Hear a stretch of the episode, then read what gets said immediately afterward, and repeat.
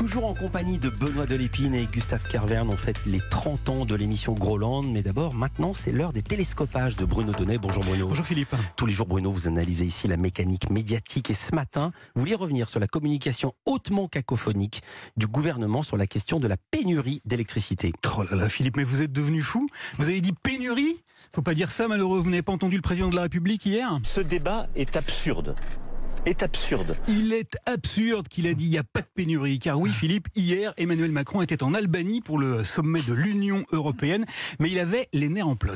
Nous sommes un grand pays, on a un grand modèle énergétique, nous allons tenir cet hiver malgré la guerre, et donc je demande à chacun de faire son travail. Voilà, alors si notre président n'était pas content, hein, c'est parce qu'avant-hier, sur BFM TV, figurez-vous que le porte-parole d'Enedis, il s'appelle Laurent Méric, a foutu les jetons à tout le monde en évoquant la question des malades qui vivent grâce à un respirateur branché sur l'électricité les patients qui ont, sont en haut risque vital ne font pas partie euh, des clients prioritaires définis par les préfectures. Ces gens-là ne seront pas prioritaires en cas de délestage et donc, Monsieur Enedis l'a dit à Madame BFM, quick, on pourra leur couper le courant. Je pensais que vous alliez justement ne pas couper le courant chez eux, pas du tout. vous allez couper le courant chez les personnes qui ont un respirateur.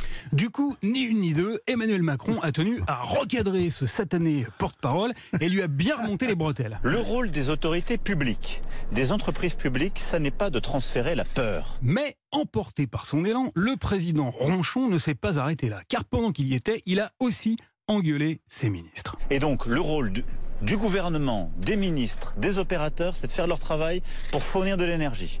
C'est tout. Voilà. Alors en clair, un hein, je traduis pour ceux qui parlent pas couramment le Macron, ça veut dire fermez bien vos gueules avec vos histoires de coupures électriques. Et ce qui est très amusant à observer, Philippe, ce sont les réactions que cette bronca présidentielle a entraînées dans les rangs du gouvernement. Car hier, en pleine Assemblée nationale, la première ministre a instantanément tenu à démentir le porte-parole d'Enedis. Et contrairement à ce que des propos maladroits ont pu laisser penser, nos hôpitaux seront toujours alimentés en électricité et les personnes malades à domicile seront toujours toujours prise en charge. Vlan, super corporate. Mais la cascade la plus spectaculaire, on la doit à la bien nommée ministre de la Transition énergétique, Agnès Pannier-Runacher, car en matière de transition, elle a été absolument impeccable. Il y a quelques semaines, elle l'avait dit chez nos confrères de RTL, nous risquions bel et bien des coupures. D'abord parce que notre problème de production d'électricité, vous l'avez compris, il se pose au moment des pics de consommation. Mais hier, abracadabra, elle l'a dit elle aussi à l'Assemblée nationale, tout compte fait,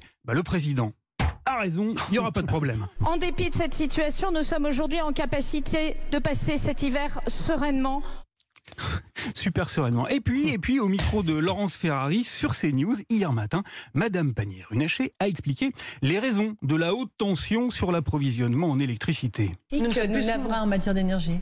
Nous n'avons jamais été souverains en matière d'énergie, je tiens à le rappeler. Jamais.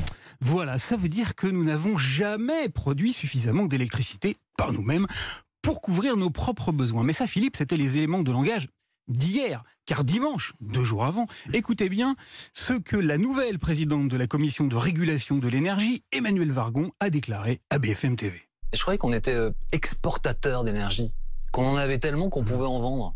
Alors traditionnellement, sur les 10-15 dernières années, la France a toujours été exportatrice d'électricité grâce au parc nucléaire et puis au reste, hydroélectricité et les énergies renouvelables qu'on a aussi en France. Et voilà, tout a changé en à peine deux jours, hein, vous le voyez Philippe, les messages du gouvernement sont comme le courant hautement alternatif, tout dépend finalement d'où vient le vent. Merci beaucoup Bruno, vous vouliez dire quelque chose euh, bah Là vous aurez compris en tout cas quel est le cadeau de Noël idéal cette année. Dites un groupe électrogène, bien sûr. Mais évidemment. Et puis je pense à Ciné, parmi les gens qui vous soutiennent, on voit des images fugaces comme ça. On voit mhm. Ciné le dessinateur avec son respirateur. Ah ouais. Il lui aurait coupé le jus. Ah, non, c'est pas possible. Ça. Mais bah, à part ça, c'est euh, effectivement s'il faut faire des choix. Les hôpitaux, effectivement, on peut savoir dans quel secteur ils sont, mais des gens qui sont chez eux avec un respirateur, euh, là, on peut pas. Enfin, si on doit couper, ils seront coupés. C'est ce qu'a dit le gars d'Enedis et il s'est fait drôlement gueuler. On parle